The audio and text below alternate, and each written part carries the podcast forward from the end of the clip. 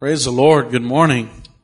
Isn't it awesome having uh, so many people around the church working and uh, just digging in and everybody pitching in? Can't tell you how many people have offered time, uh, money, resources, just uh, just a real good spirit of giving. And uh, and I'm excited this morning. I, I just love um, uh, Kent and Todd and their ministry, and so I've been spending a lot of time talking to them about it and how many know when we have a missionary that comes to our church, there's literally a door that opens that allows us to pour into another nation. And so this morning a door is going to be open to minister to orphans that if they weren't otherwise ministered to wouldn't have the blessing that we're experiencing in this season. And um, so a door is open for Russia and who would have ever thought most of us come from humble beginnings and who would ever think that we would have an opportunity to pour into Russia? In a couple months, we're going to pour into our missionary with Indonesia. And uh, my heart is that all year long we have places that we can pour into, and uh, God would allow us to sow into areas all over the world. How many have that vision for your life? I want to just pour God's love all around the world in this area first and to the ends of the earth. I think that's what God wants. And so they're not just missionaries, um, they're our partners. We're partners in this enterprise to reach orphans in Russia, and that thrills me to death. And I love what these uh, two men stand for. Um, we've had a relationship um, and a partnership with this ministry for how long? It's been a long time. We can't even count the years. And and what's amazing, he's in his late twenties, and I know it's at least been twenty five years. Yeah, so it's been a long time. So praise the Lord. It's my pleasure to uh, introduce Micaiah Ministries this morning. Uh, children are dismissed. I knew I'd forget something. Praise the Lord. Brother Kent, praise the Lord. I love you. Man. Hallelujah. Would you stand to your feet and let's pray this morning? Father, we come to you right now in the name of Jesus. And Lord, once again, we just want to thank you for the opportunity that we have to gather in this house just to lift up your name. Father, we've enjoyed the worship and Lord, that last song that we're hanging on to you in the midst of the storm, whatever it is that people are going through today. Father, they hang on to you, then they are blessed and they see the right outcome in Jesus name. And so Father, we're trusting you in the midst of every conflict, in the midst of the turmoil that is around us in this world. Father, as we step out of ourselves and into you, we allow you to begin to think through our minds, see through our eyes, speak through our lips, and even touch through our hands. Father, we thank you that you're using us in this day and hour, and Father, that we're making a difference in the lives of hurting people everywhere. When I say we, Father, we're talking about the church, the body of Christ. We as your people, we as your hand outstretched. Father, we are making a difference. Whether the world realizes it or not, we are making a difference. So Father, I thank you for Wellspring. I thank you, Father God, that they are a source of life in this community and the surrounding counties. And Father God, we thank you for this opportunity that we have today in this place. Father, we just thank you for the anointing that is in this ministry. And Father, we're trusting that that anointing will be released to every hearer in the house. And Father, for all that you're about to do, we give you the glory, the honor, and the praise in the majesty of Jesus' name. And if you agree he's going to do something, shout a big amen. Turn and tell somebody you're in the right place today. I believe we are in the right place. You can go ahead and be seated. For those of you who don't know us, we are Micaiah Ministries. I love doing this. Uh, we've been traveling all over the United States, Canada, Mexico, Costa Rica, Russia, Norway, Burma, Malaysia, Jordan, Egypt, China, Japan, India. And I tell people every week, you can tell I practice that a time or two. And I've uh, been doing it since 1981. So now we are 37 plus years old. And how long have we been partnering with Wellspring? Well, since the very inception of Wellspring. And uh, some of you folks even know us from up in Cornerstone. And so we've been with you a long, long time. We've been around a while. Uh, as a matter of fact, I met a 37, you know, plus uh, year old person just the other day. Uh, actually born in the month of August. And I said, Oh, so you look how old we are. Now I can see it. Glory to God.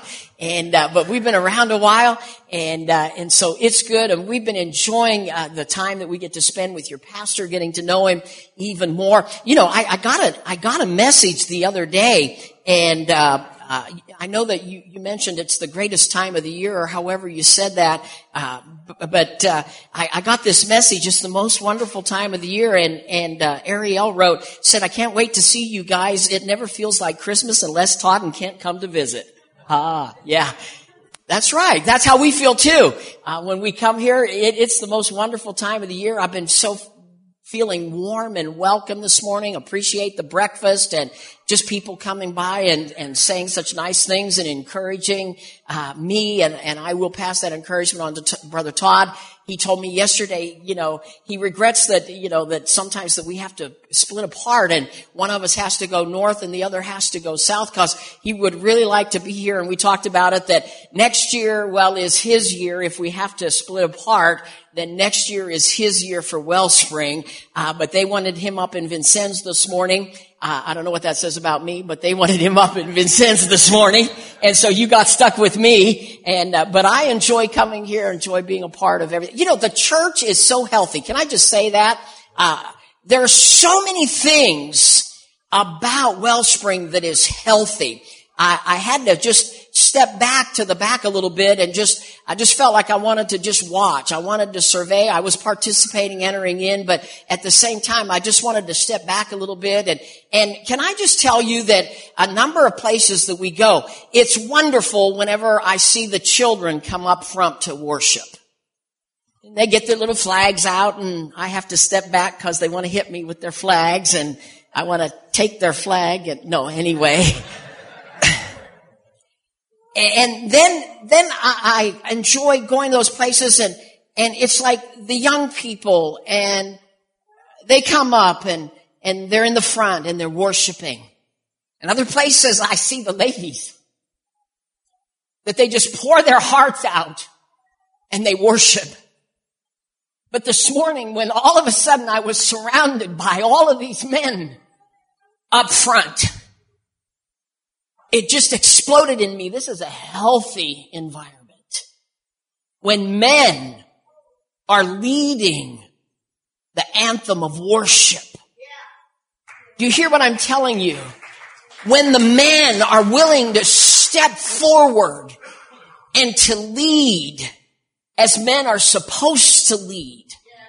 Men were intended to lead. Now ladies, this is nothing against you. Thank God that you've been praying. Thank God that you've been an example. Thank God that you've been birthing things in through the years. But God set men in as the head of the home, the priest of their household. And men are to be setting the example for worshiping and loving an eternal God and our Savior, the Lord Jesus Christ. And whenever I was up here and all of a sudden I started feeling crowded by all the men, I said, this is so healthy. I like this healthy environment here at the church. And all of a sudden it just began to rise up on me that this church is ready for explosive growth. No, you didn't hear what I said. Now, that's up to you. If it happens or not, it's up to you. You want to stifle it? Go ahead. You want to allow it to happen? Go ahead. But there are so many things here, and I was visiting with your pastor last night, and we come from uh, Tulsa, Oklahoma area, where Pastor Billy Joe Daugherty was our pastor for so many years and is now in heaven, just like your former pastor. And uh, I think that they look down at the seed that they've planted and are pleased with results that they see. And Pastor Billy Joe just always has had a special place in me. And experiencing that opportunity to sit under him and to enjoy uh, learning and seeing how a healthy church should be. And the way that a healthy man of God thinks. And I've tried to take hold of that and I've also tried to impart that to others. And last night visiting with your pastor, it was so much like sitting with Pastor Billy Joe and listening to things and and I'm just saying that that I really believe that This is, this is a healthy moment. Can I just tell you that?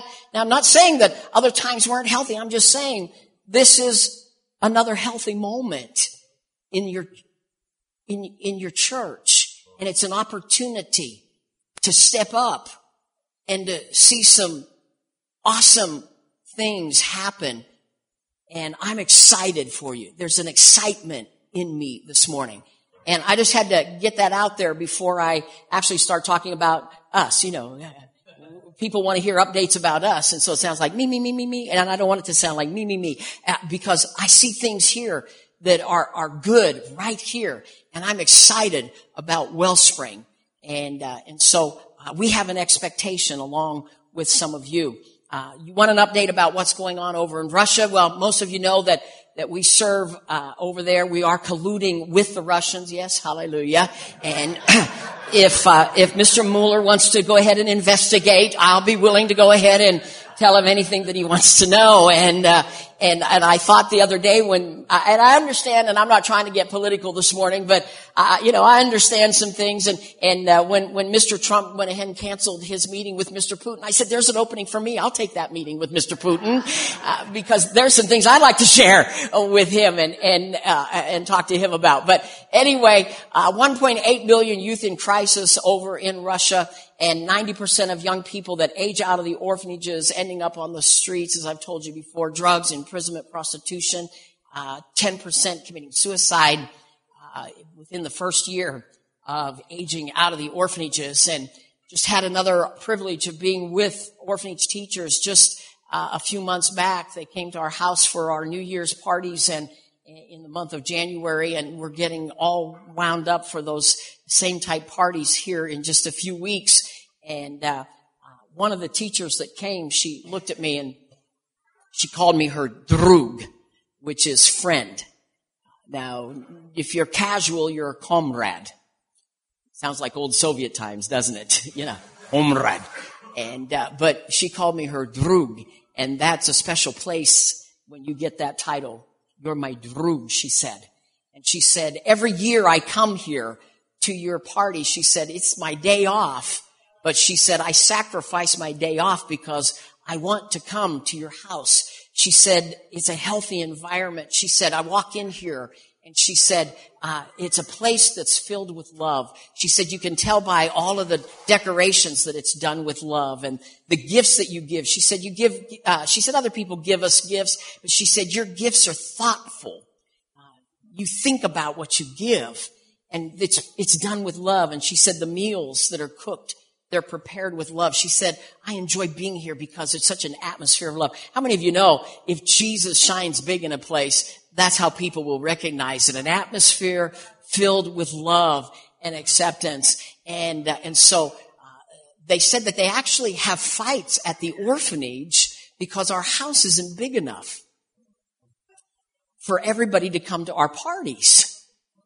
And they, I didn't know this the first time I heard it. They said they actually fight about who's going to get to come. And so some of them had to stay home, scolded, stay at the orphanage being scolded because of the fight that they were having about wanting to come. And so we sent them gifts anyway to let them know that we love them. And, and I said to about one particular boy, I said, will you tell him after he ages out, he needs to get his butt over here to this house and uh, and we'll set him straight. And the orphanage teacher looked at me. She said, "We are sending him to you." And so they like the healthy environment there at the house. And, uh, and so we have great relationships. You know, oftentimes people ask me, well, you know, why does he act the way that he acts? You ever heard anybody say that? You know, and actually they're not usually asking because they want to know. They're usually asking because they're being critical. They're being judgmental. Why does she act that way? And what they're really saying is somebody shouldn't act that way. Well, you know, if you take a little bit of time with people and spend time with them like what we do at Restoration House and peel away the layers of their lives like the layers of an onion, maybe you'd find out why somebody acts the way they act. Uh, Yura came to our house last summer and uh, we found that he was going off to his room quietly and he would just sit in his room and he would hold a pillow and he would rock himself into that pillow. Why does he act that way? We thought. So we started investigating and we found out that Yura uh, was in the orphanage since he was two years old. And the reason he's at our house is because of one of our New Year's parties. He had come and been exposed to what we have to offer there at Restoration House. And so when he aged out of the orphanage and spent two weeks on the street, he thought of the big yellow house and said to himself, well, I can go there. They said I could go there. And so he came to us. Well, while he was in the orphanage, he would be found going to his room and trying to strangle himself. Some of you read about this in one of our recent newsletters. And, uh, the reason he was doing that was because whenever he was two years old, he had two uncles that would force a funnel down his throat and make him to drink alcohol so that they could just make fun of him watching him be drunk as a two year old child. And then they took his younger sibling, an infant child, and threw his little brother over the balcony, smashing his head into the pavement below. Now, why does he act the way that he acts? Well, because there's a wounded place in him. You know, there, there are a lot of us out here, and I hear things like this every week by people because of the way that I talk about our kids. Sure enough, every week people will come up to me after a service is over, and they'll begin to expose their wounded places to me. How that they've suffered trauma in their life. I was at a Christian school a couple of weeks ago. Uh, pastor's wife teaches the music at a Christian school and asked if I would come and speak at a chapel service to these kids and, and, uh, I said to myself, well, how far do I go? Because I, you know, I don't want to traumatize anybody by telling them some of my stories too.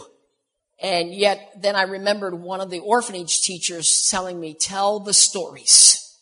The kids need to hear it so that they understand that they don't have to fall into the traps that some of us have fallen into. And so I was talking about Yura to these uh, students at the Christian school, and all of a sudden one little boy's arm shot up in the air. And of course I'm talking, and so I didn't want to be interrupted. I just kept talking. And, uh, and he just kept his hand up there. And so I quickly finished and I looked at him and I said, now you have a question. And he said, well, no, not really. He said, I just wanted to tell you that I live with my grandmother because both my parents were also drunks. And, uh, and so I've been separated from my family. And there was another boy in the class, his name is Marcus, and uh, he was the class clown.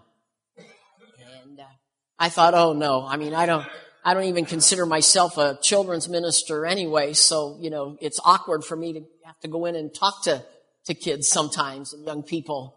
And now I've got the class clown to have to deal with.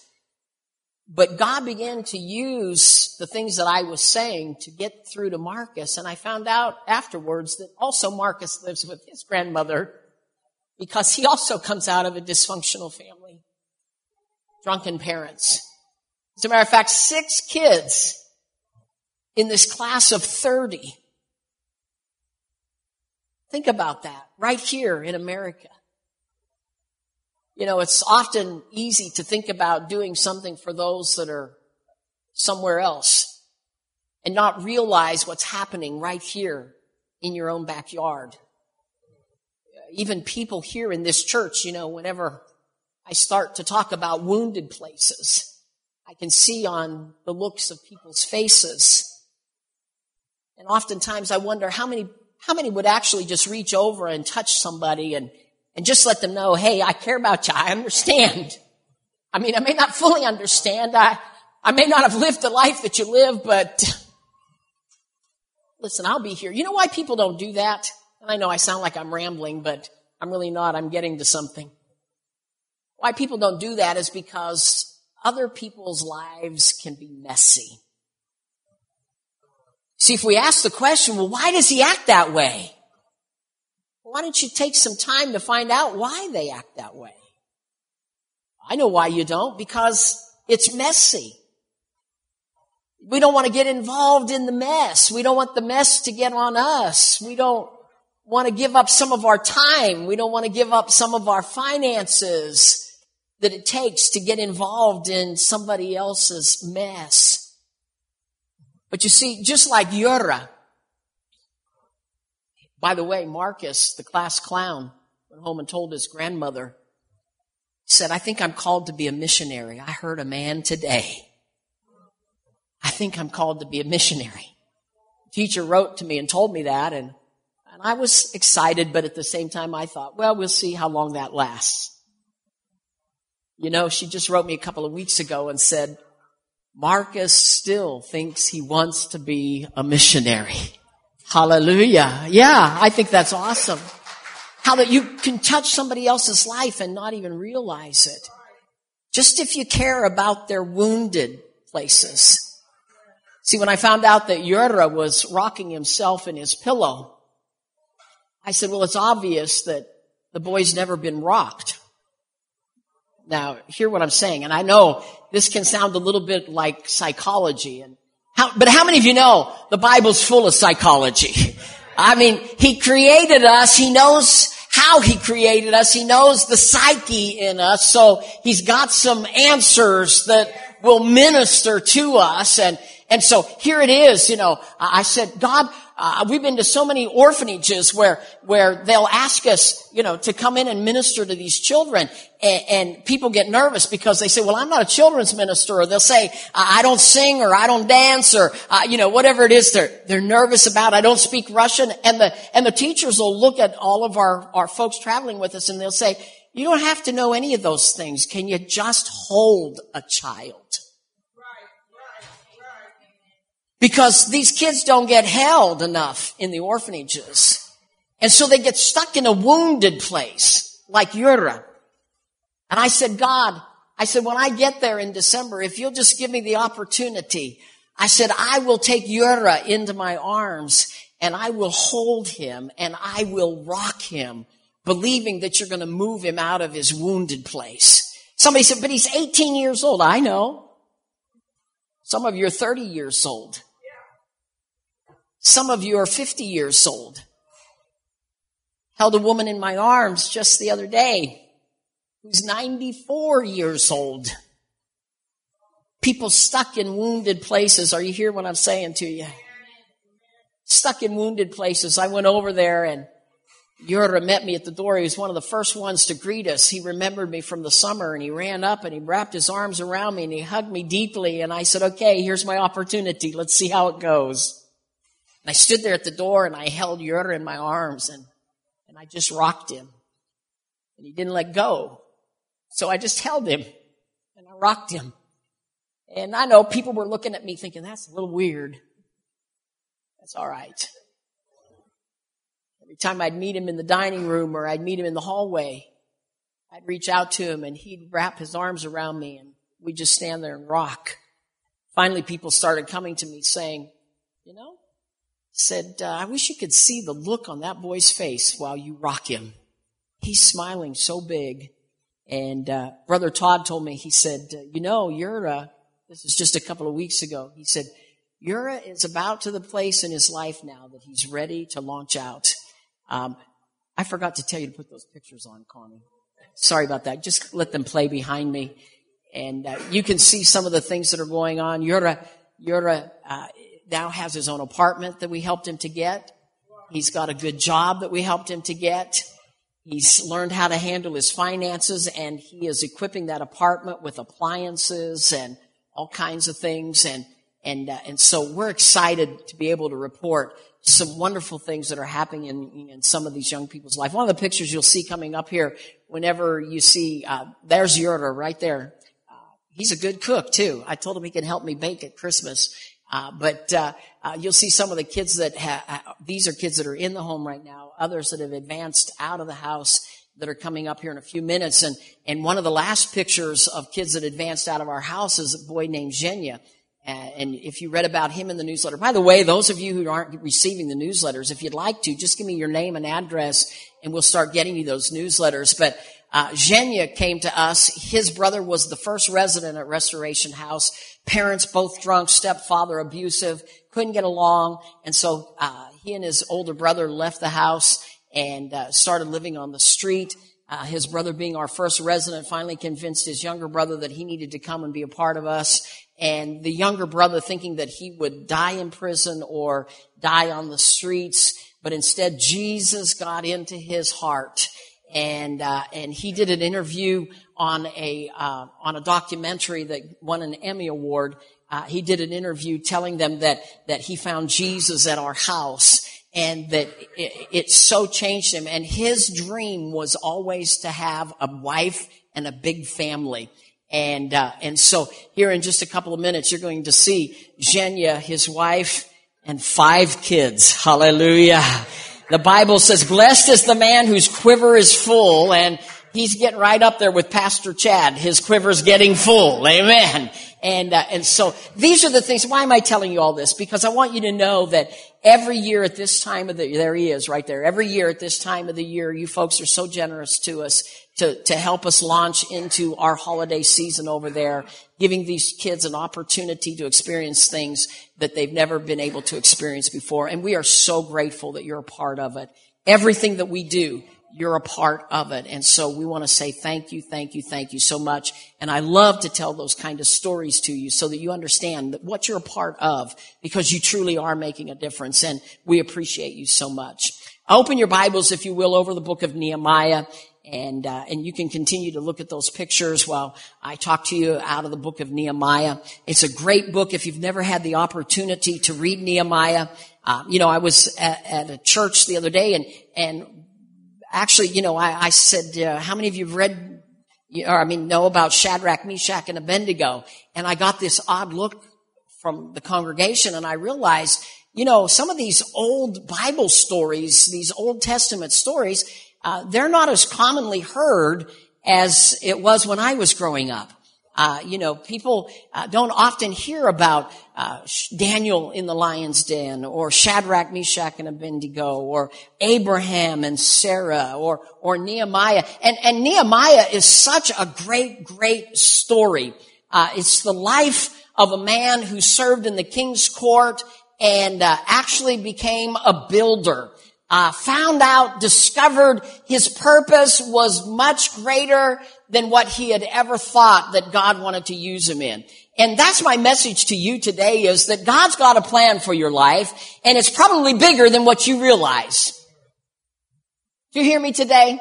See, Jeremiah chapter 29 and verse 11, I know the thoughts that I think toward you, says the Lord, thoughts of good and not of evil to give you an expected end. God's got a plan for your life. He's got a plan for you individually. He's got a plan for your family corporately, but He's also got a plan for the body of Christ and you in this local body of believers. There's a purpose for this local body of believers. How many of you know that's right? But there's a purpose that you serve within the purpose. And so we can begin to discover some things through the life of Nehemiah. Let's read out of Nehemiah, and I'm reading uh, out of the uh, contemporary English translation in verse one. He said, "I'm Nehemiah, son of uh, and in this book I tell you what I've done." During the month of Chislev in the 20th year of Artaxerxes ruled Persia, I was in the fortress city of Susa when my brother Hanani came with some men from Judah. So I asked them about the Jews who had escaped from being captives in Babylonia. I also asked them about the city of Jerusalem. They told me those captives who come back are having all kinds of troubles. You might want to underline that because anytime that you enter into the plan of God for your life, how many of you know the devil's not on the sideline being a cheerleader saying, go girl, go girl, go girl. No. Instead, he's your opposition. He's going to cause you conflict and trouble. Don't think it's strange when you fall into troubles. My little granny used to tell me, she'd said, if you are running in the opposite direction of the enemy, if the devil is running in the opposite direction that you are, how many of you know every now and again you're going to bump heads, you're going to lock horns, she'd say. If you're never experiencing trouble, then maybe you're running in the same direction, she'd tell me. Nehemiah said they had all kinds of trouble. They're terribly disgraced. Jerusalem's walls are broken down and its gates have been burned. How many of you realize today that a lot of people get comfortable where they are? The walls were broken down. The walls were burned. Things were moving slowly. A lot of times we get comfortable. That's why things don't happen. We were laughing about the change with the televisions this morning because it took us a little bit of time getting things connected the way that they needed to be connected. And so we had a late start today. And all of a sudden Connie's moved from here over to here. And I'm thinking, oh, how it is that we like change as long as it doesn't affect me. See, a lot of us, we get comfortable with the way things are. When I heard this, I sat down in verse 4 and I cried. Then for several days I mourned and I went without eating to show my sorrow and I prayed, Lord God of heaven, you are great and fearsome and you faithfully keep your promises to everyone who loves you and obeys your commands. I'm your servant, so please have mercy on me and answer the prayer that I make day and night for these people of Israel who serve you. I, my family, and the rest of your people, we've sinned by choosing to disobey you and the laws and teachings you gave to your servant Moses. Please remember your promise you made to Moses. You told him that if we were unfaithful, faithful, you would scatter us among foreign nations. But you also said that no matter how far away we were, that's good news. No matter how far we stray, he said, no matter how far away we were, you, we could turn to you and start obeying your laws. Then you would bring us back to the place where you have chosen to be worshiped. Oh Lord, I'm praying for your servants, those you rescued, for your great strength and mighty power. Please answer my prayer and the prayer of your other servants who gladly honor your name. When I serve the king his wine today, make him pleased with me and have him ask me what to do. All right, we're going to stop there. We could keep on. But what I want to talk to you about today is understanding that God's got a plan. And his plan is for you to be involved in the plan. Uh, Wellspring has a bright future. I've already told you that. I believe that. Now it's up to us to make it happen. Uh, we can sit by and we can say, oh, wow, God wants to do something in Wellspring. Well, He does. But that means He wants to use us to make it happen. Uh, there's a, a, friend of mine over in Tahlequah, Oklahoma, told me a recent story uh, or recently told me a story that took place. He was involved. He's a pastor there. Was involved in a ministerial council, and so he's going to these meetings every month. And during these meetings, they're talking about the homeless crisis in their community. And uh, while they're talking about this, nobody's doing anything about it. Now they talk a lot, but they do little. Uh, there's a message in and of itself too. If I was doing a leadership conference, too little talk, not enough action. And so they're doing all this talk about the homeless. Matter of fact, I didn't even know that we had a homeless crisis in our backyard. But every year that there's a lot of rain, it floods the riverbed. And in the riverbed are caves where homeless people are dwelling. And so when the flood comes, it washes those people out of those caves. And there are literally tens of or twenties of people that die every single year in our community being homeless, living in those caves during the flood season. And so here it is. There's a lot of talk, but nothing happening. And one day, one of the ministers brings a homeless man. He'd just been out of prison for about three weeks, and uh, and he smelled bad.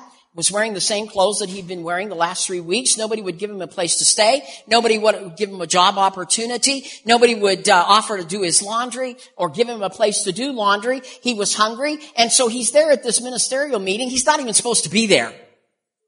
This is a place for ministers but he's there. And so my friend sits across the table from him while he's scarfing down the, the breakfast at this ministerial meeting. And being the person that he is, that nobody wants to be around, but my friend has the opportunity to sit across the table from him and have conversation with him and begins to find out his plight. And then he begins to find out that he's not the only one in this condition, but that there are many others that are in the same condition. And so this gets all over my friend and he goes home and, and he's being tormented with this idea of somebody has to do something about this. And so he's up all night long and he's telling God, somebody needs to do something about it. Somebody needs to do something about it. Sounds like people in church, they all the time come to the pastor and say, Pastor, somebody needs to do something about this. And you know what the pastor's thinking? Same thing God said to my friend. You probably need to do something about it.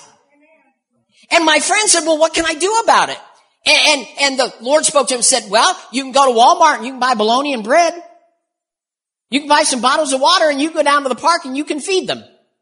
And so we bought bread and, and sandwich meat and started making sandwiches every day, going down to the local park.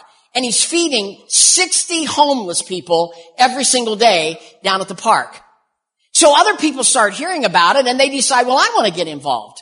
And as they're getting involved, all of a sudden the newspaper gets involved and, and they highlight this in the local newspaper. Now, there are more than 300 people that connect together and decide that they're going to do something about it. And so every day, now not every day are there all 300 of them getting together, but throughout the month, it's broken up. Over 300 people every single day are making sandwiches and going down to the local park and they're feeding the homeless in our area. Hallelujah. Well, it doesn't stop with that. All of a sudden, now the, the community hears about it and decides that they are going to give my friend the local jail. They give it to him for a dollar leasing for 99 years. He takes the local jail where the homeless were being tanked up because they were drunken and whatever, whatever. Now instead, there are showers that are built for the homeless in place of the jail cells. There are offices that are helping them to get housing and jobs in place of the jail cells.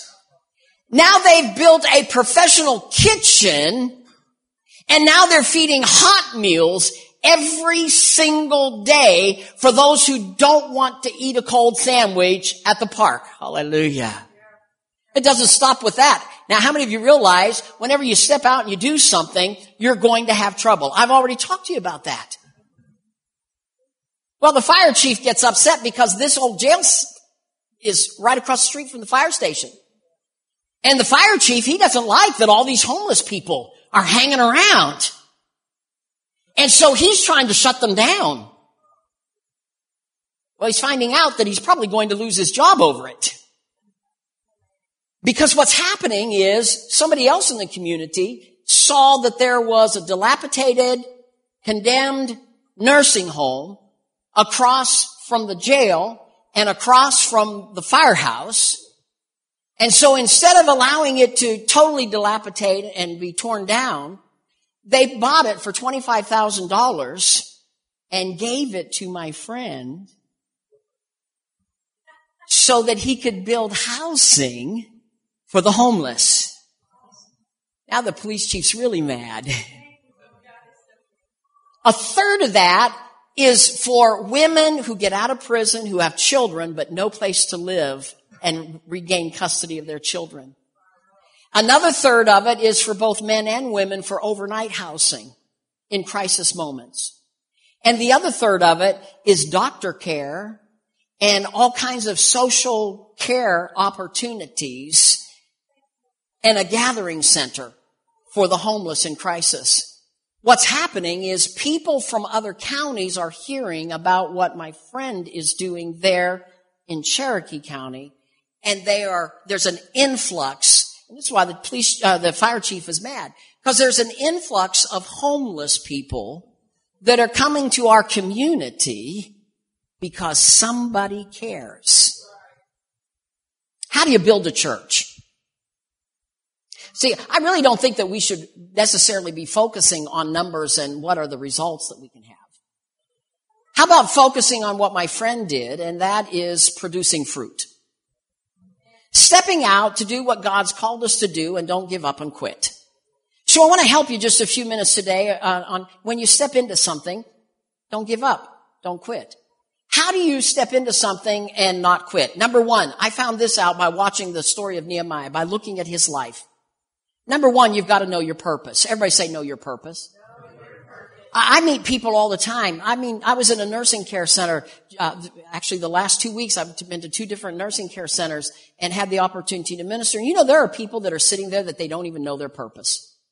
They were so excited whenever I started talking to them because all of a sudden, some of them began to discover they still have purpose. I mean, here it is. They're in their 90s. Uh, one of them is 104, I think somebody told me. And, and, and, you know, they were like, why am I still here? Why doesn't God just kill me? Why doesn't he just take me? I, you know, I mean, I'm 104 years old. Well, because you got purpose. And you have to tap into your purpose and discover your purpose and don't sit there with an attitude of giving up and quitting.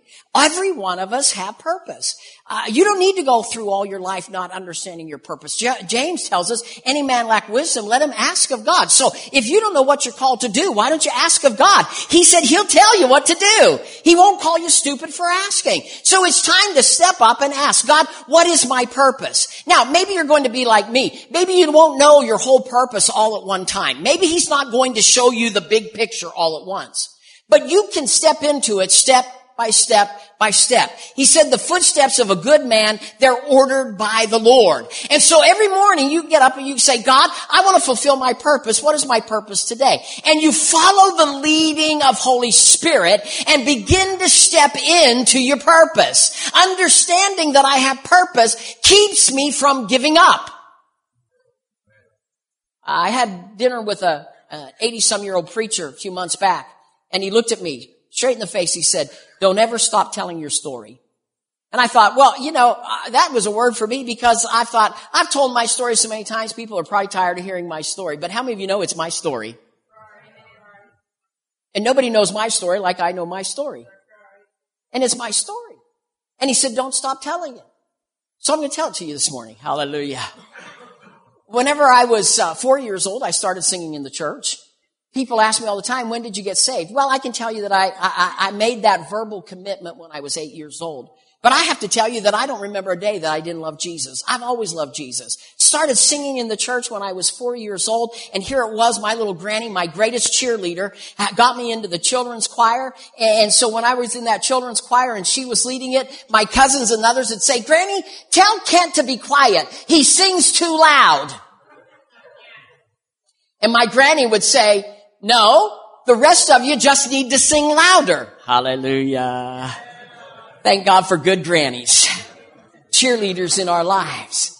And then when I was eight years old, I'm in a backyard Bible study and, and they're telling me that I need to make a verbal commitment. And, and I knew that was right. And so at that moment, I made the verbal commitment. I said, Jesus, I make you Lord of my life. I will serve you the rest of my days. And, and then when I was 14 years old, I got introduced to a Pentecostal church. Now, I, I didn't know anything about a Pentecostal church. I'd been reading in my Bible about tongues and I'd heard the Baptist preacher at the community Bible church that I attended tell everybody that if anybody speaks in tongues in his church, he'll tell them to sit down and shut up or get out. And I thought, well, that's not right. I mean, at that time I thought I may only be 12, but I'm not stupid. Come on now. That's not right. And so I get introduced in this little Pentecostal church and my stepfather, he, he just loved me dearly and was so proud of me. And it was back in the days whenever I really didn't know how to play the piano. I still don't really know how to play the piano, but I really didn't know how to play the piano back then. And he asked the pastor, he said, can my son play the piano for you? And so I get up in that little Pentecostal church and, and I'm playing that old familiar song, Fill My Cup, Lord. Anybody remember that song? Fill my cup, Lord. I lift it up, Lord. Come and quench this thirsting of my soul. you know what? I'm, every time I tell that story, I get emotional because I go back to that night. I'm sitting at that piano and I'm crying out, fill my cup, Lord. And all of a sudden, these Pentecostal women, they start dancing around the church. Now, it wasn't one of those knee slapping, hand clapping kind of songs, you know, that get you excited. It's just that simple, fill my cup, Lord. And they start dancing around that church. Those women without their makeup and their long skirts and their long hair and, and, and the buns on the top of their heads, you know, and, and all of a sudden they start,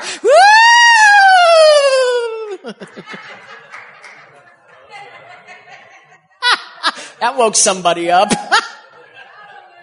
woke me up too. I'll tell you what, I'm sitting at that piano and I'm singing and that lady let out that war whoop and, and I about jumped out of my skin and I started to cry.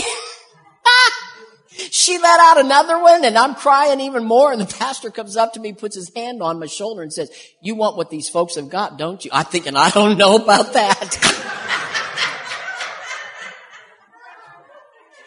He took me by the arm and, and, and, brought me away from that piano and, and brought me down front and, and he turns around to get that anointing oil. And while he's turned around, he, he looks at me and he says, now lift your hands and praise the Lord. And I looked at him and I said, I don't know how. And I'm crying. Because I was raised by a Mennonite preacher. I didn't know anything about lifting your hands and praising the Lord. I knew my little granny stood out in our church. She'd sit on the front row or the second row, and she'd be the only one who would lift her hand and say, Amen. She came from a shouting Methodist church. And so that's what they did there. But I didn't know anything about it. He said, well, he said, just lift your hands and tell Jesus you love him. So I started lifting my hands and I started to say, Jesus, I love you so much. You know how much I love you. And all of a sudden I had an out of the body experience. Now this is my story, okay? It's not everybody else's story. This is my story. And you can believe it if you want to and you don't have to if you don't. But when you die and get to heaven, you'll find out I was right. That was my story. It's not Brother Todd's story. Well, you know, people ask Brother Todd, said, well, well, how did you, how did you know you were called into ministry? And, uh, he said, well, you know, he said, I was walking down the road one day. Now, a lot of people don't know this about Brother Todd, but Brother Todd used to be Mormon. Mm-hmm. Oh, don't let him fool you. See, some of you thinking, oh yeah, he looks it. Yeah. People come up and say, oh, you know, yeah, you're, you're, one of those wholesome boys. No, he wasn't. No, he wasn't. Don't let him fool you. He wasn't even a good Mormon. Come on now. yeah, when you see him, you tell him I told his story, okay? He was in and out of jail on drugs, drinking and carrying on. He'd walk into a room, there'd be 32 women. He told me, he said, I'd be in love with all 32 of them. I mean, he was one kind of mess. And, and here it was, uh, uh he, he started coming to a Bible study at my house and, and the pastor upset him one night talking about Mormons and, and he went out in the back porch and, and uh, was sulking and, and the pastor came out to him and said, uh, why don't you get born again? he said, well, he said, I, have tried everything else. I might as well try that. And, uh, and so he prayed to ask Jesus into his heart and he came and got in my car and he slammed the car door shut and he looked at me and he said, well, I hope you're happy. I thought, about what? He said, well, I got saved. I thought, you did not, you know. I mean, I've seen people get happy, I've seen people cry, but I've never seen anybody get mad about getting born again. And, uh, and then he said to me, he said, take me up to, uh, take me up to Show Low, will you, and drop me off at this bar. Because see, back in those days, I was trying to woo him into the kingdom, and so I'd let him use me like a taxi service. And, uh, and so here it was, he, he said, drop me off at this bar, and, and so I dropped him off, and he said, but wait, he said, I'll be back. And then all of a sudden, uh, a few minutes later, he comes back and take me to this other one, and then another one, and we went all these places till finally I got fed up with it. I'm tired. I want to go home and uh, and uh, I get out of my car and I follow him into the bar. I've not been in the bar, but I follow him into the bar. And he, he, I look at him and he's on this side of the bar and he says to the bartender, said, I was headed to hell, but now I'm going to heaven. He said, you're headed to hell, but you can go to heaven too. You know, I knew he got born again that day. And, uh, we, we went to a house where there's full of a bunch of hoodlums. And in that house full of hoodlums, uh, there, I mean, it's two o'clock in the morning and they got pot and drugs and alcohol and beer and they're sitting around there and he looks at about 20 of these guys and, and they're all staring at me because I'm this clean cut, you know, I don't fit. And he looked at and said, you're all going to hell, aren't they, Kent? don't tell them that. They're going to kill us. but you know, I knew he got born again. And when he was asked the question, how'd you know you were called into ministry? He said, I was walking down the road one day. And he said, I knew that if this was so good for me, everybody needs to hear it. And I've been telling people ever since, hallelujah. He discovered purpose at that moment. Now that's not my story. My story is that I'm taken into the presence of God and God begins to speak to me. I mean, I see God sitting on his throne and, and, and, and, I see him from his waist down and, and yet I have another view. I'm up in a balcony and I'm looking down and I'm kneeling on the floor down there and I can see myself and God begins to talk to me. The way that you hear my voice right now, I'm hearing God's voice and he's talking to me about the call that he's placed on my life, that he's going to take me around the world, that he's going to use me to minister to people and have me stand before leaders and, and I mean all this awesomeness and, and, and then all of a sudden I come back to myself and, and the pastor's wife kneeled over me and she's beat me on the chest and she's saying, that's it, that's it, that's it. And I'm thinking, what's it? And then I opened my mouth and I had a new language. Now, that's not the way it happens with everybody. Everything's not always so dramatic. I don't know why God made the dramatic with me. I guess maybe because I'm dramatic. He made the simple with Brother Todd. Maybe it's because Brother Todd doesn't need the dramatic to believe. But it was something that God did in me at that moment. And the pastor's wife, she began to prophesy over me. And she began to say to me the very same things that God was saying to me in his throne room. Now again, this is what though she, she concluded with. She said, he's not going to show you the whole picture. Because if he did, you'd either run puffed up with pride and he wouldn't be able to use you, or you'd run in fear because of what he's called you to. But either way, he's not going to tell you it all right now. Well, back in 1994, when God called us over to Russia, if you'd have asked me years earlier, I didn't know I was going to Russia. But God opened the door. And there we went. If you'd asked me back in 1994 about Restoration House, I didn't know about the youth in crisis. But when it was exposed to me in 2001, I knew that it was something that God had called me to. Are you hearing what I'm telling you? See, I want to encourage you today. You don't give up because you know that you have purpose. You don't quit because you know that you have purpose. And it's time for us to step into our destiny realizing our purpose. Nehemiah stepped into his destiny beyond being the one who serves in the king's court, instead becoming the one who would begin to rebuild the walls of Jerusalem. Number two thing that I want to talk to you about is commitment. Have you noticed that today it seems like there's so much lack of commitment? I mean, really, uh, marriages are falling apart. Families are falling apart. Uh, people aren't even committed to the same job. I couldn't believe this. I just Googled it this week and discovered the average length for the normal person to be at a job these days is four years, six months. Four and a half years. I mean, I had relatives who were, at the same job 35 years, 40 years, walked away with a watch that was engraved that was thanking them for being at a job for 40 plus years. My little granny, she had a lapel pin that was given to her to honor her, and I still have it. It was given to her to honor her for her commitment to teach Sunday school at her local church for 35 years without ever missing a Sunday, not even for sickness.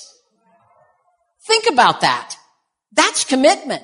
And she served even beyond that 35 year mark. Where are the people today who are committed? See, it seems today that people have to be coerced into doing something. Uh, it just boggles my mind in the church, you know, getting people to serve in children's church. Now I know I'm not talking about this church because your pastor was already telling me about some awesome things that are happening here and how that people are stepping up to the plate and, and making a difference and, and people are wanting to get involved. And, you know, here it is yesterday, 11 guys here at the church and, and 10 of them actively involved in doing something while the other one just, oh, I, I'm sorry. I wasn't supposed to say that. But anyway. Actually, he was useful. You, you, didn't, you didn't realize it. He was useful. He was the sideline encourager. Yes. All right. I mean, he was telling them, go for it. All right. And, but a lot of times we don't see that where there's a commitment. It seems like people have to be coerced into doing something. I was only about eight or ten years old and in the church and listening to a missionary.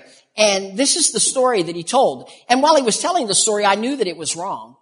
He got up there and he started to tell people how that he was called to be a missionary, but how that he ran from the missions call. And so in running for the missions call, in order for him to fulfill what God had called him to, God killed his firstborn child. Now, of course, I thought, that's not the way God does things. God is a good God. How many of you know that's right? And he's not going to kill your child just because you don't want to do what he's asked you to do. So here it is. He says God killed his firstborn child. And then he goes on and he said, and he still didn't respond to the call of God, so God killed his second child. And he still didn't respond, and so God killed his wife. Before now, he finally answered the call to missions. Well, of course, my thought was, you know, you are not that important. God is not going to kill everybody else in your family just to get you to do something. And furthermore, why do you feel like you have to be coerced into doing something? It reminds me of the story of a, a, a, man who always wanted a parrot. Some of you probably heard this story before. A man who always wanted a talking parrot.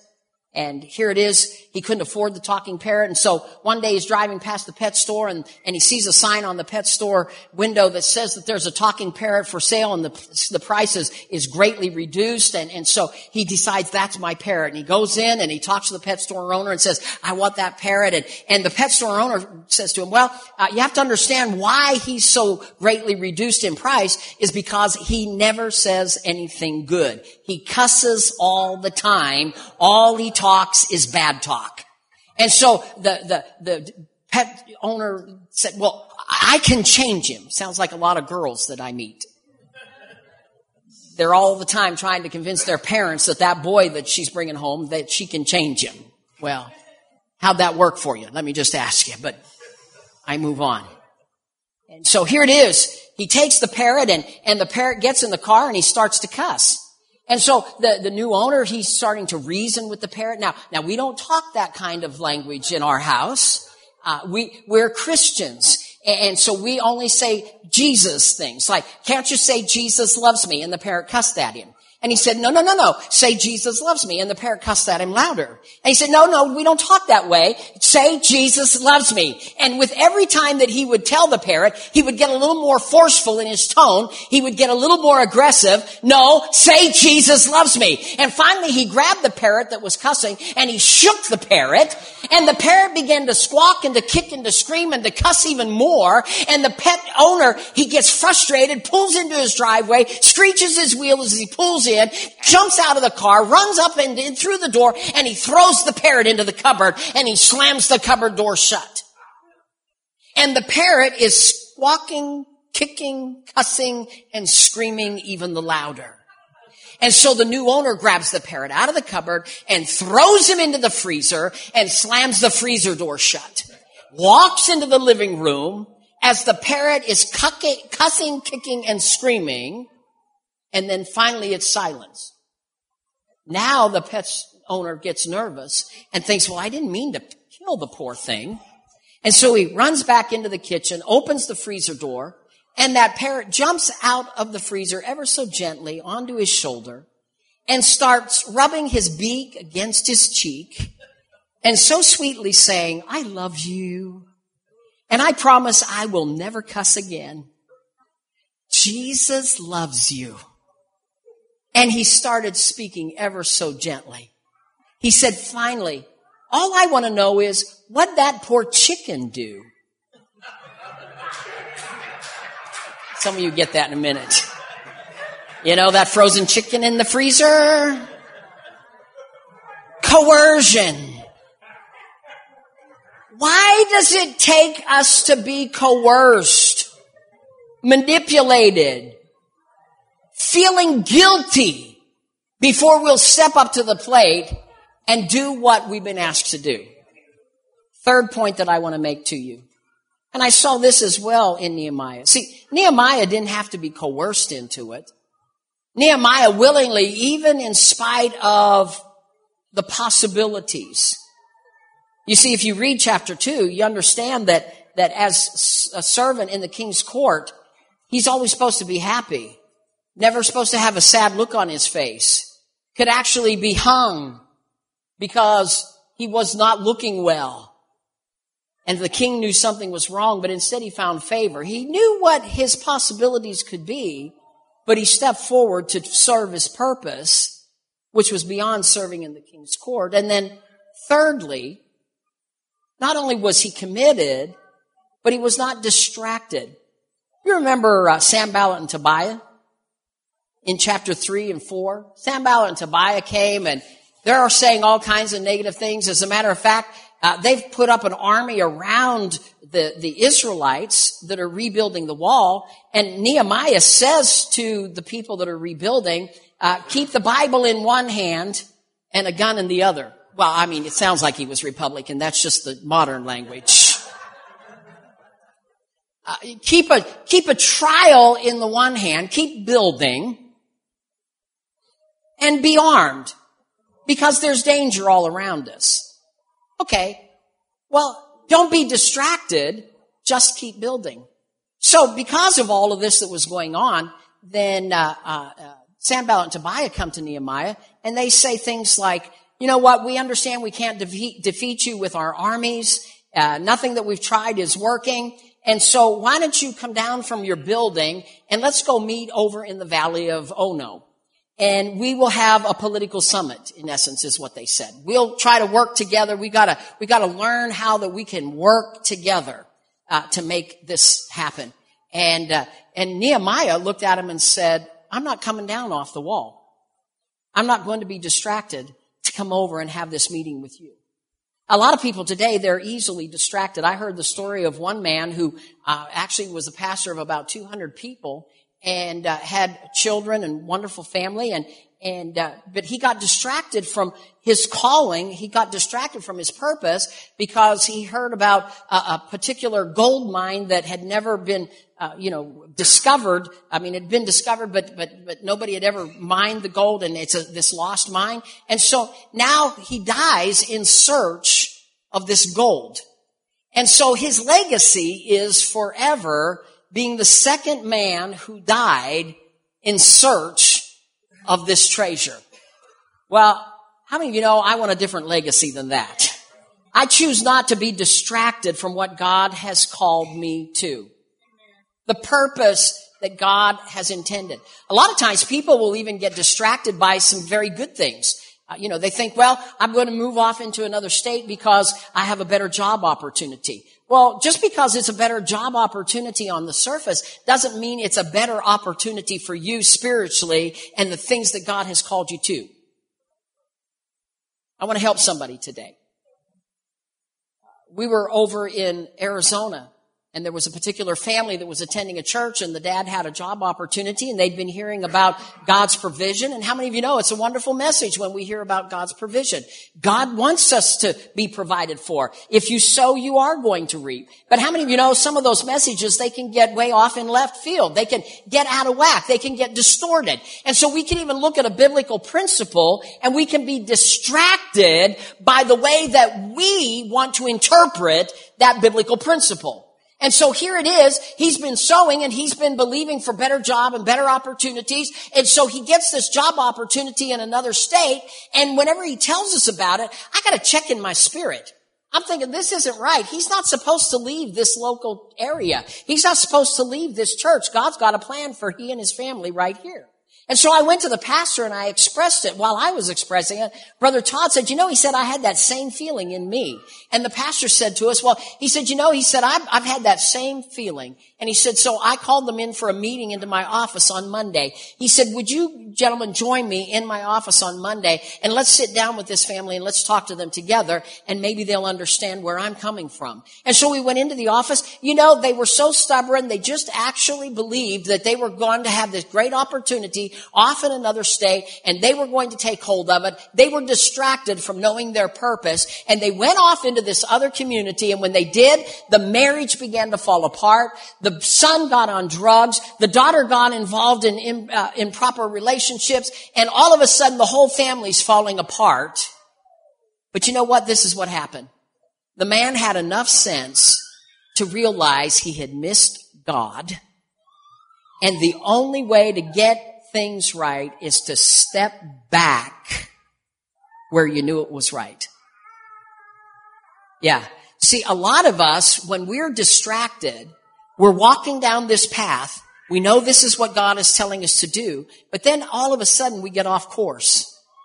We get distracted by something, but most of us are so thick-headed that we won't admit we're off course and we choose not to come back where we knew it was right. Hallelujah. Personal example of that is whenever Brother Todd and I left out of Tahlequah, Oklahoma, we had only committed to be there for nine months. We were going to serve there for nine months. We had already gone through the Bible school for uh, the year prior to that, but we'd committed to a local church the following year. And so here it is. We're going back out to our home base, which was out in Arizona.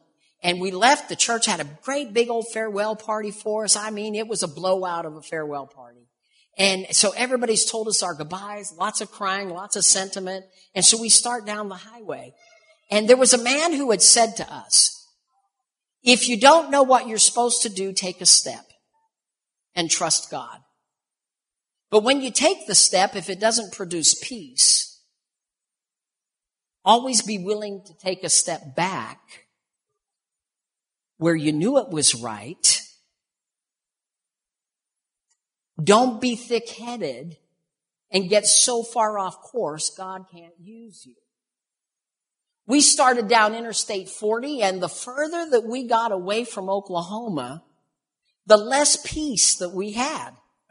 Now we're talking the whole time about how we're going back to the home church there in Arizona, how that we're going back to the home base, and we're talking about how that things are going to launch from that home base. I mean, we've got an idea. We're, we're pursuing this whole thing. And the further we get into New Mexico, the less peace that we have. And the further we get into the state of Arizona, we know it's not right. And by the time that we got to our home base, we picked up the telephone, we called the former church, and we said, we're wrong. This is not home any longer. This is not where we're supposed to be. So if it's all right with you, we're coming home.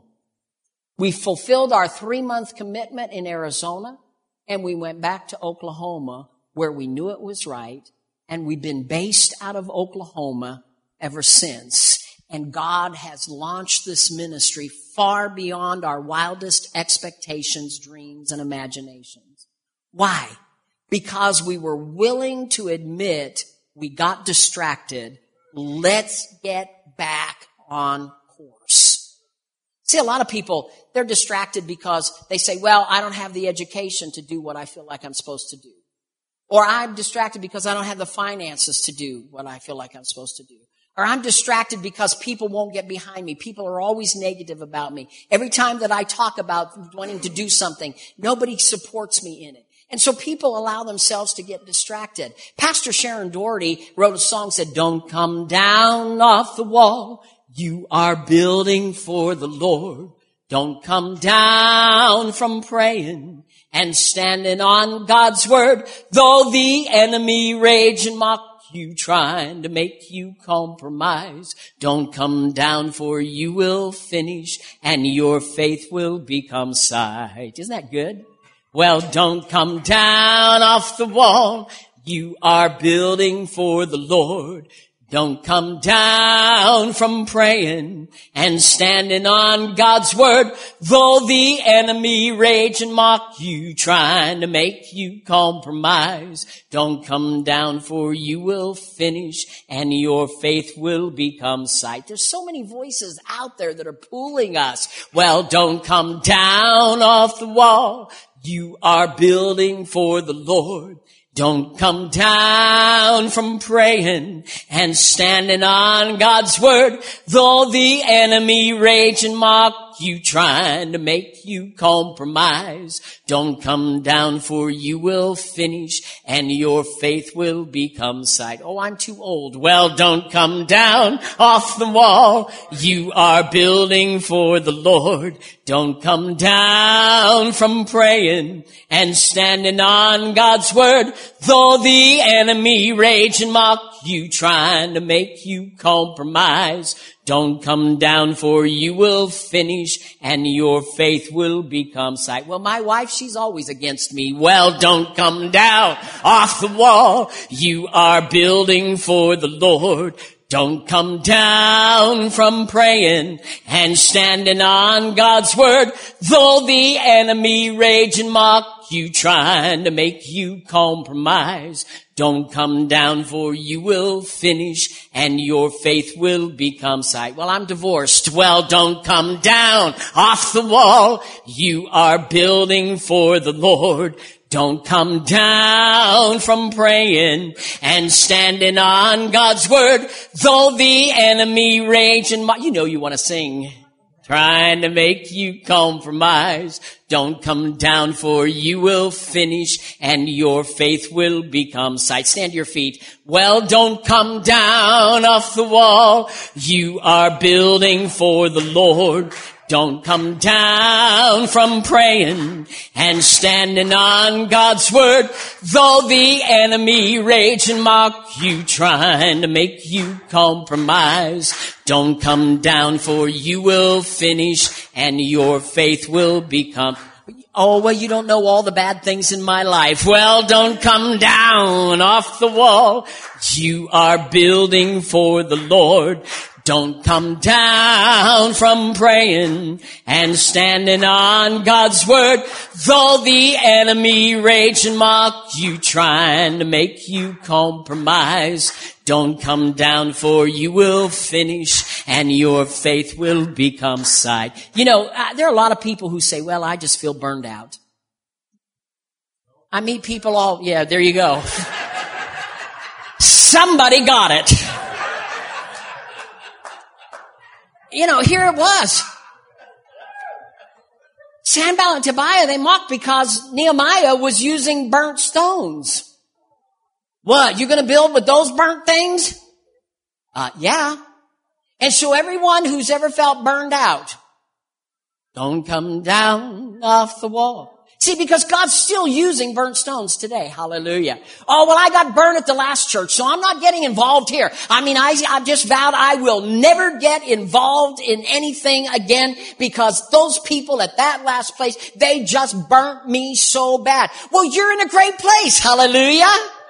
God wants to use you, you burnt stone. And you know what the neat thing is? Is in Nehemiah chapter 4 and down in verse 20, he says, our God will help us to fight. See, whenever God calls you to a purpose, He doesn't call you and say, get out there, you do it now. No, God says, I've called you, now together we're gonna make it happen. Together we're gonna make the difference. I remember whenever God called us to build Restoration House, and you've heard me tell the story before, how that here it was, we were in a car accident, totaled the van, totaled the trailer, we got behind, I more, about $94,000 because that was what it would take to recover. We committed to $100,000 to build. We needed $88,000 to go ahead and continue to do what we were already doing. So now we're up to almost $300,000 and the ministry never even came within a third of that financial. I mean, never in the history of our ministry did we ever draw even a third of that amount of money. And one day I'm sitting at my desk and I said, Oh God, how am I going to go back to all these people and, and that have helped us to recover and raise a hundred thousand dollars? And God spoke to me and said, well, you can if you want to, but it'll take you a long time and it'll be difficult.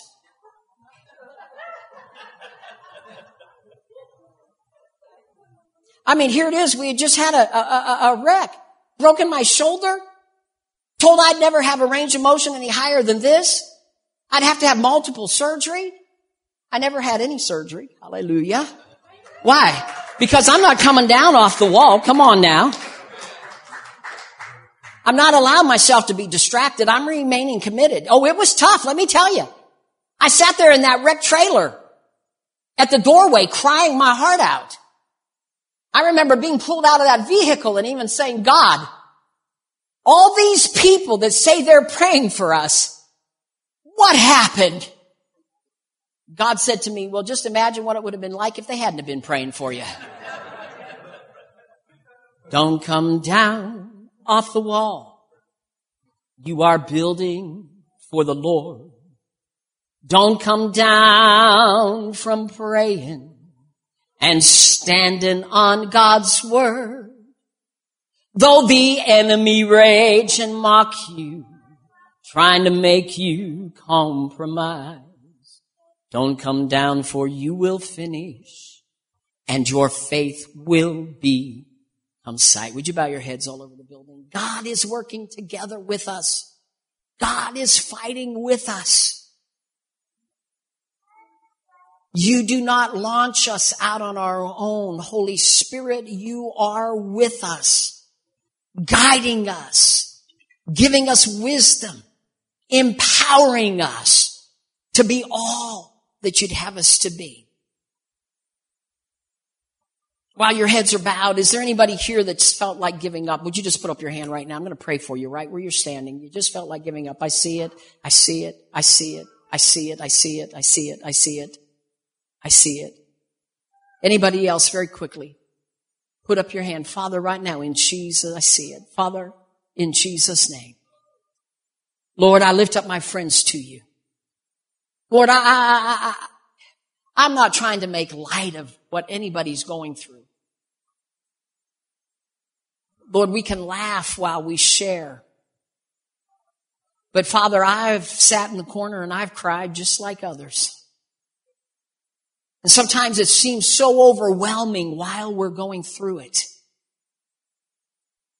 But Holy Spirit, will you sing to them like you've sung to me so often? Whenever I've just felt like giving up. Would you sing them a song that will encourage them that you are on their side and that you are a faithful God and you are in control. If we will but yield to you, your will will be accomplished in our lives. I break the power of discouragement right now in Jesus' name. Father, I ask that the words that have been spoken today, Lord, that they would cause a stirring on the inside of each one that is going through a conflict right now, that feels that sense of wanting to give up. Lord, that that power that's been working against them would be overtaken by the power of God in them. And Father, even those same weapons that the enemy has tried to use against them, that they'll have the ability to take those weapons and turn it around and use it against their enemy. Father, I thank you that you are the healer of the hurting places. That you care about their woundedness and you want to bring us out of those places. And I thank you for that today. Father, I thank you that you are overwhelming us with your presence in our lives. It's unmistakable. Those things that we sense and feel in those things that we hear that are encouragement from heaven. Thank you, Father, for your overwhelming goodness. And even when we can't see, Father, I thank you that you're like the fog lights in a storm. That you open up the pathway before us and you begin to show us the next step and the next step and the next step. Father, for that one who's not going through that challenging time right now, but that you know will be facing it in the future. Father, will you cement this message in us that we'll look back and we'll say, wait, wait, wait, wait, wait. I know my purpose. I won't be distracted. I refuse to be distracted. I'm going to be committed because I know my purpose. And I will do like David, and I will encourage myself in the Lord. Father, I thank you for it right now. Give you praise for what you're doing. In Jesus' name,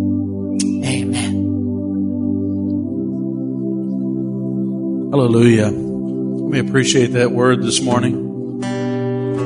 We're going to, um, praise the Lord. Amen. Hallelujah. Thank you, brother. We're going to take a few moments this morning. We're going to, uh, last night when we were, one of the things I appreciate about their ministry, we were talking about um, the needs of the ministry. And I love it when a ministry is about doing the work of the Lord and not about money. And as they were talking about their needs, they were just telling me uh, of how they trust the Lord, and they're a similar heart to mine. They're not about the money; they're about ministering to people, and they believe the Lord will provide all of their needs. So you don't hear that. Some ministries, the forefront of everything they do is money, and so I'm just going to pray as we're, we're going to pray over this ministry. Can't we're going to lay hands, and as a church, we're going to pray over this ministry. And uh, after we pray, just give a few moments. We're going to worship, and uh, I'm going to ask the ushers to pass the um, um, the offering plate around, or the we collect with. I don't know basket. Yeah, there we go. and we're going to pass that around, and just be as generous as you're able. I believe the Holy Spirit. Um, that's His business. The Holy Spirit is the one that puts it on our heart to do it. It's not coercion. I may believe that. Something the Holy Spirit does. It's totally a work of the Holy Spirit. And I, I just pray that you would um, just ask the Holy Spirit, what do you want me to do to, to help this ministry, to pour into this ministry? We are truly partners with this ministry. So if you would, Brother King, come on up here. I'm going to anoint you. And uh, some of you would gather around him. Some of you could just raise your hands toward me here. I pray a blessing over this ministry.